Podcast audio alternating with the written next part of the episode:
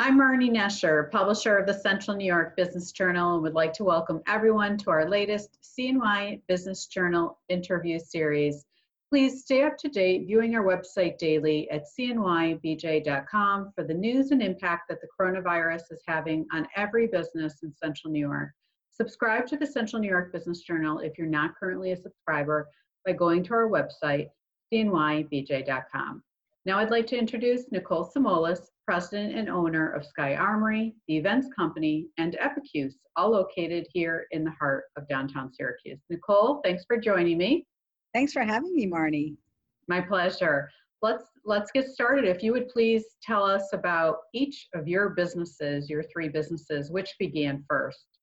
Sure. The events company was the first uh, venture that I did. Uh, that started back in 1996, which is so we'll be 25 years old this coming September. It's hard to believe. And then uh, we will also um, opened uh, Sky Armory in 2014, and then just recently opened Epicuse in November of 2019. Okay, and why? So Epicuse is your latest venture what is Epicuse for those that are not familiar? So Epicuse is uh, located right in the heart of downtown, and it is a it's your everyday market and cafe. Uh, now just a market, uh, but we have a cafe seating, and then we also have a, a nice little uh, bar in there as well that really features uh, curated small batch spirits and beers and great wines. Great. Can you tell us what events do you specialize in in your event business? So pretty much everything. The events company really is a is a special event uh, third party uh, planning firm. So we do a lot of corporate events, a lot of uh, social events, some galas, and then uh, Sky Armory really focuses again on a full gamut of events because it's anybody who wants to have an event can come to Sky Armory. Uh, I would say our our bread and butter are weddings here at Sky. We do weddings really really well. Uh, and then we have some other events that we create that we do here at Sky Armory as well. Okay, so are, are you a certified woman owned business? I am. We are New York State certified, WBE. The events company had been one for a number of years, and then Sky Armory just got ours this in within the past six months. We were able to get it. Oh, that's great. Perfect timing, actually. Yeah. Are there any um, opportunities for you having a WBE certification during the pandemic in terms of any grants or loans? At this point, we've really taken advantage of what the SBA has been offering uh, to all small businesses. Um, I've done a little research. I've seen a few things come across that were for um, for women uh, businesses, but many of them were for smaller. But uh, always always doing research and seeing what else might be out there to be able to help us out. Now, if you can tell and share with us, how's the pandemic affected each of your businesses? So uh, certainly for Sky Armory, uh, it's uh, impacted us greatly. Our ballrooms are dark at the moment. Um, we have 60 events that have been uh, affected so far year to date because of this. Uh, 15 of those have canceled completely, so that's completely lost business.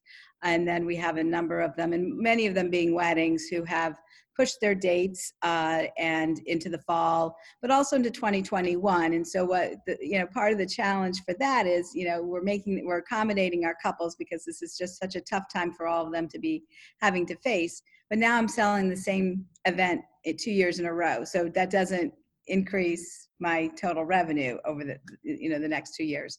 So that's a that's challenging. Right now we're really in that uh, mode of our couples just don't know what to anticipate. We're trying to get answers for them help them with answers help guide them along um, but you know, the people who are getting married in July are very skittish right now. The people who are in August are starting to get, you know, ask those questions, um, and even some people who are in the fall. So we're really trying to get some answers and put together uh, some information that we can share with our county executive and the uh, the um, the advisory board for the reopening of New York State. If we can give them some information, I think that will help them as well in making those decisions.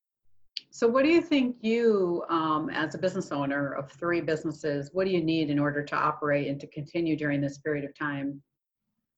Yeah, for us, our business is pretty unique. You know, Epicuse has been our, certainly been our silver lining. Our, our purpose is to be open, servicing our community, uh, and so that has uh, continued to drive us. We've we've made our team to be a very small team. We did do temporary layoffs for the, the majority of our team, um, but we're still planning events.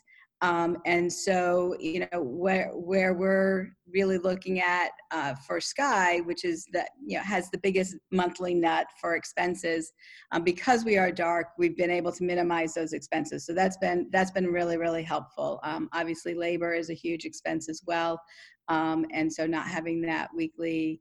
Uh, payroll has helped us but you know again you, you're concerned about your employees the entire time so it's just it, it's it's unsettling. Uh, you really have to look at your business a little bit differently. We're, we are taking the time at this point to really uh, relook at a lot of uh, information, use some of our numbers to really analyze data trends, uh, so that we can, you know, be a stronger uh, and even leaner organization when we come back. Because you know we have this, but there's always business disruption throughout. You know, I've been in business for 25 years, so almost 25 years. So you know we've seen a lot of different things come down the pike, and how do you um, stay in the front of it how do you be proactive and and survive and and be stronger at the end when you come out you know, come out of that finish gate So the events industry is definitely going to change as a result of COVID-19. What changes do you see on the horizon? i think in the very near future it's going to be um, being able to for private events we know who will be in the room um, and so from the trackability and, and what i've been observing through the news versus public events versus private events um, you know public event you don't know who's in the room you know who's in that stadium.